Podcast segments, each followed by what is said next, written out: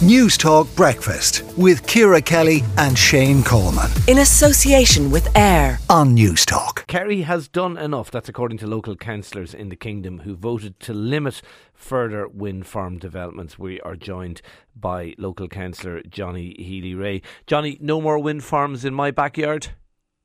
Good morning, Shane. Well, no, that's not completely accurate, I suppose what we've done as a council is we where where Kerry County Council management proposed further wind development, we've actually changed the location um, because the, the municipal district that they proposed that in has 46% of the wind turbines of all of Kerry. Um, Kerry has more turbines than any other county in the country.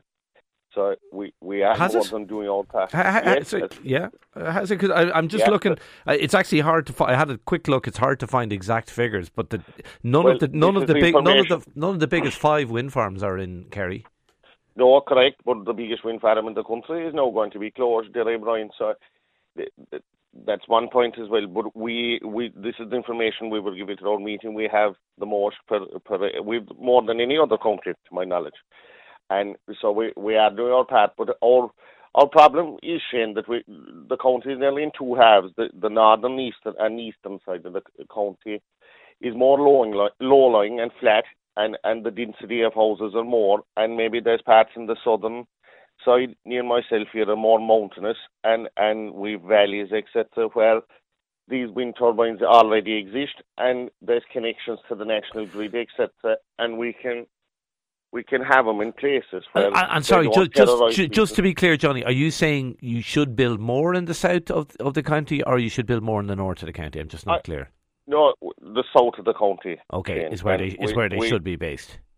Yeah. Now, some councillors have the view that we have enough from completely, but we have places that are suitable for them, and where we zone the last are open to consideration, as it is called, we feel as a group of councillors is more suitable than where management were proposing, and where the the office of the planning regulator is is proposing. So we we all we really done was change the, location and I don't think anyone can blame us for that because we have people that are have the it have their lives ruined, it have them terrorised in ways that have their livelihood destroyed, their house made valueless between um you know shadow flicker and noise etc. So they they're not made for everywhere. Well, Shane. there are no, they're not. But there, I mean, there are restrictions on where you build. You're not going to have one immediately beside a house. I, I, it, uh, there's a you- there's a you- limit. There's a is it is it one kilometer is the is the is the limit? No. You-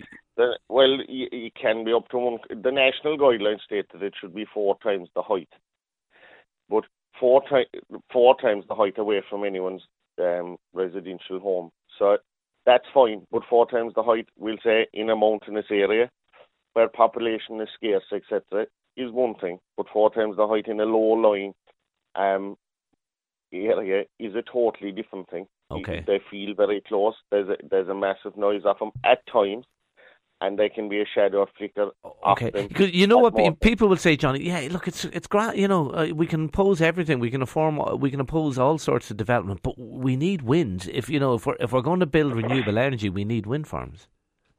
Yeah, well, agreed, and renewable energy is fine, but wind farms are only part of that answer, Shane, and I would be pro-development in every way like that, but where appropriate and where it doesn't hurt people and, and terrorise them out of them ho- their homes, because that have actually happened in this county. And while wind uh, energy is very good, wind energy is only good when the wind is blowing. So Okay. they're not 100% uh, you know, bulletproof. They're not the answer to everything.